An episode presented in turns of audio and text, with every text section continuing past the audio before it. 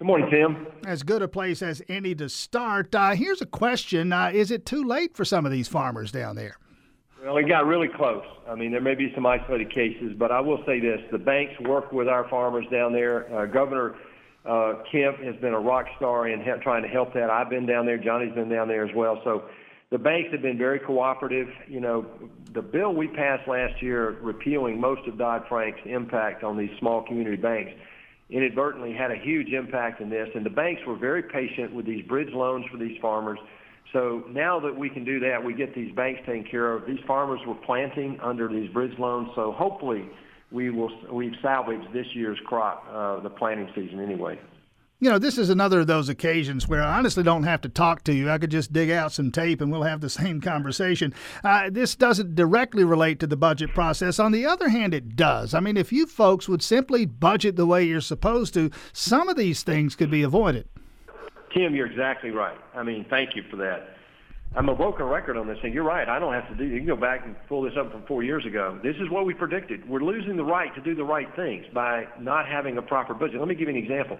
Every person I know, every business I know has some sort of contingency reserve fund. If they don't, they should. The federal government has a small one inside the FEMA organization, but it's not. It's got a bureaucratic uh, bent to it. It's hard to get to, and it's not adequate. So we've put some proposals in that would change the way we fund these disasters. The second thing to realize is that all the money we, that we spend on these disaster relief programs is borrowed money. I mean, this is another reason why we've got to get at this debt crisis. And I give President Trump full credit on this. We've lowered the debt curve over the next decade by $3 trillion because of this economic turnaround. By growing the economy the way we're growing right now, almost twice what it did under Barack Obama, we're lowering that debt curve. So I give, I give the White House a lot of credit for that. Now, can we grow our way out of this, though? I, have had this conversation with uh. Congressman Rob Woodall, specifically, soon to be former Congressman Rob Woodall, Georgia 7 over there in Gwinnett. He said, no, that, that day of growing your way out of this is probably past. Is that true? That's absolutely true. We're growing at, a, a, rate that will lower the debt curve by three trillion, but it's going to be about a ten trillion dollar problem. So this only takes care of about a third of it. We've got to change the way we fund the government. That's the budget process we've been working on. We had a joint select committee last year. We've got to get rid of redundant agencies up here. The president's already done that to the tune of about 180 billion dollars. The next thing, though, and this is the big one, you've got to save Social Security and Medicare. Those two trust funds are exploding in cost, and that's what's happening to the debt. You know, the the uh, interest on the debt has increased 450 billion dollars, Tim, just since President Trump was sworn in because of these increases in interest rates. 450 billion dollars. And then the last thing you got to get at healthcare costs, not the insurance, but the costs themselves. And, the, and we're working on all, all of those right now. Uh, circle back to some of those, Senator David Perdue, but I want to talk about what the president's talking about here. Uh, this business of tariffs on Mexico, I think Monday, I think the 10th, whatever that is, uh, they're supposed to kick in 5% tariffs on Mexico unless the Mexican government does something to stop, uh, stem the tide of illegal migrants, uh, these uh, migrants who are trying to get into the country illegally. The president says Mexico is not doing nearly enough, and he's going to try to use tariffs to incentivize Mexico to do more. Where are you on this? There are Republicans who are bringing ranking ranks with the president on this. Well, I'm solidly with the president on this. I've been down to that border. I used to live in Texas. I was down there uh, a few weeks ago. It is a full-blown crisis. We're on track right now, Tim, that 100 we will apprehend 140,000 people coming across that border illegally this month alone. Last month it was over 100. That was a record. It, we're overwhelmed. And what the president's asking is very simple. We have a 2,000 mile border with, with Mexico. Mexico only has a 150 mile border with Guatemala. All we want them to do is put their military down there and secure their own sovereign border with Guatemala. All these uh, immigrants coming in, these 140,000, over almost 100% of them are from Guatemala and Honduras. They're not Mexicans coming across for the most part. Why doesn't Mexico do that? What's Mexico's incentive to not do that? Well, you've got the cartel's impact on the government in Mexico. The cartels are making this is huge business. Let me just quantify that for you, Tim.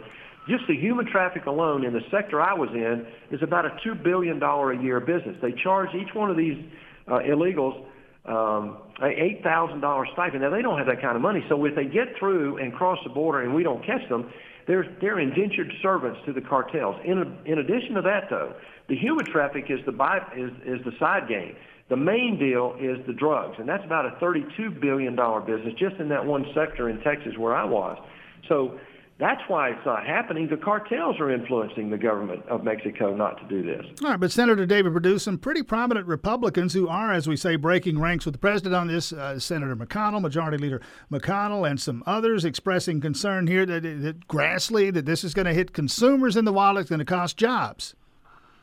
You know, these are the same people have been up here for 30 years, Tim, haven't done a damn thing about the unlevel playing field. We have a president who's come in here now and said, okay, the American worker, the American consumer needs to have a, a level playing field. Think about what we're doing with China. This is the first president that's really stood up to China and said, you need to comply with the WTO. You need to stop stealing our technology. You need to stop forcing transfer of our technology on our joint venture partners. You need to comply with the WTO. You need to stop the cyber warfare, and you need to give us equal access. That's all the president's asking for. So why Republicans are balking at that, I really don't understand. Uh, Senator David Perdue, back to the budget and, and, some of the things you mentioned, health care. Where, where, if anywhere, is uh, obviously a House divided now? Well, a House that's controlled by Republicans and uh, Democrats and a Senate controlled by Republicans. Where, if anywhere, are we on health care? Well, Lamar Alexander uh, is working on a bipartisan uh, bill in his committee. He has the the uh, committee there of jurisdiction, and and I'm told that we'll see something on that here in a few weeks. But we've been this is a daily topic. The president wants to have a platform for the 2020 election that Republicans can stand for on health care. It's pretty simple that that Obamacare has has turned into an unmitigated disaster. I mean, we have so many people in Georgia who can't afford insurance they talked about pre-existing conditions, but if you can't afford the insurance policy anyway, how are you going to get protection? So on pre-existing, so the Democrats have actually done more harm on pre-existing than, than anybody else. What we've got to do right now, though, is get something out here and get a debate going on it, and that's what uh, we're trying to do in the Senate. The House will have their own version of that, but they're moving toward socialized medicine, which would cost about three trillion dollars a year, and there's no way we can afford to do that. Uh, I've lived under that, and we certainly don't want to go that direction. All right, Senator David Perdue, we'll leave it there. Let you get back to work. Thanks for your time this morning. Thanks, Tim. Have a good one.